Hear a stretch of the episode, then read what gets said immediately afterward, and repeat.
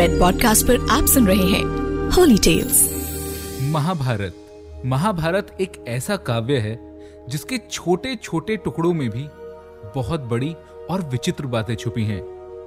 ये बात तो आप सब जानते हैं कि कौरव सौ भाई थे। लेकिन किसी एक स्त्री का सौ पुत्रों को जन्म देना क्या संभव है? आज की कहानी में इसी का राज छुपा है। नमस्कार, मैं हूँ हिमांशु शर्मा।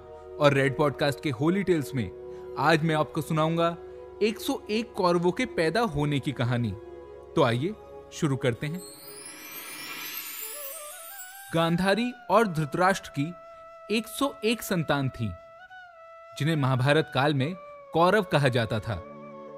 गांधारी, जो कि गंधार नरेश की पुत्री थी, वे बचपन से ही भगवान शिव की भक्ति में लीन रहा करती थी, जिसके फलस्वरूप भगवान शिव ने उन्हें सौ पुत्रों का वरदान दिया था।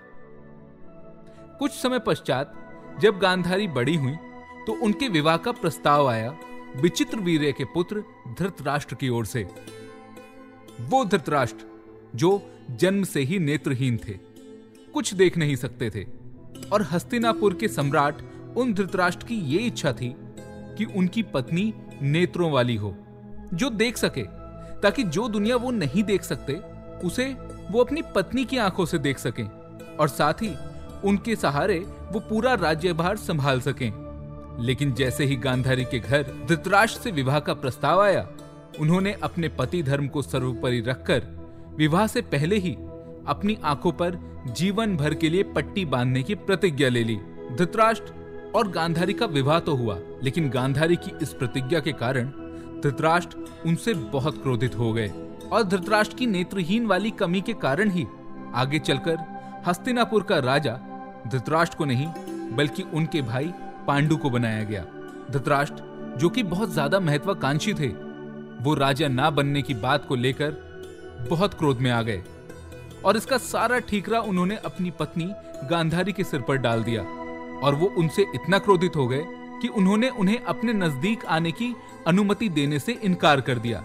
ये बात जब गांधारी के भाई शकुनी को पता चली तो उसने आकर धृतराष्ट्र को समझाया कि गांधारी को शिवजी का वरदान प्राप्त है, जिससे उसको सौ पुत्र प्राप्त होंगे।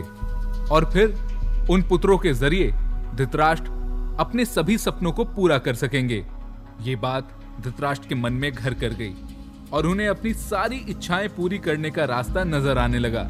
इसलिए उन्होंने गांधारी को पत्नी के रूप में स्वीकार कर लिया। समय बीतता गया और कुछ समय के बाद गांधारी ने गर्भ धारण किया।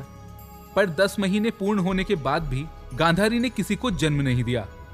फिर पंद्रह महीने होने के बाद गांधारी ने एक मांस के टुकड़े को जन्म दिया, जिसमें कोई जान नहीं थी। ये देखकर धृतराष्ट्र और उनकी माता सत्यवती दोनों क्रोध से भर गए और उन्होंने गांधारी को बहुत कोसा, पर तभी महर्षि वेदव्यास हस्तिनापुर पहुँचे। और वहाँ आकर उन्होंने उन सभी को समझाया कि सौ पुत्रों को जन्म देना संसार की किसी भी स्त्री के लिए मुमकिन नहीं है। लेकिन क्योंकि भगवान शिव का इन्हें वरदान प्राप्त है, इसलिए ये संभव है। लेकिन ये संभव होगा इसी मांस के टुकड़े से, जिसे गांधारी ने जन्म दिया है, क्योंकि इसके अंदर गांधारी के सौ संतानों के बीज हैं। गांधारी ने वरदान में भगवान से एक पुत्री की भी कामना की थी, इसलिए इन्हें 101 संतानों का सौभाग्य प्राप्त होगा। इसके बाद महर्षि वेद व्यास ने 101 मटकों में गर्भ की तरह वातावरण निर्मित किया और इसके बाद उन सभी मटकों से सही समय आने पर गांधारी और धृतराष्ट्र को संतानों की प्राप्ति हुई। सबसे पहले जिस पुत्र का जन्म हुआ, उसका नाम दुर्योधन रखा गया और जिस कन्या का जन्म हुआ, उसका नाम दुशाला रखा गया। मैं हूँ हिमांशु शर्मा और रेड पॉडकास्ट के होली टेल्स में आपने सुनी गांधारी की सौ संतानों की कहानी। ऐसी और कहानियों और जानकारियों के लिए जुड़े रहें एस्ट्रोलॉजिक के साथ फेसबुक इंस्टाग्राम यूट्यूब और ट्विटर पर। और अधिक जानकारी के लिए द एस्ट्रोलॉजिक डॉट कॉम पर संपर्क करें।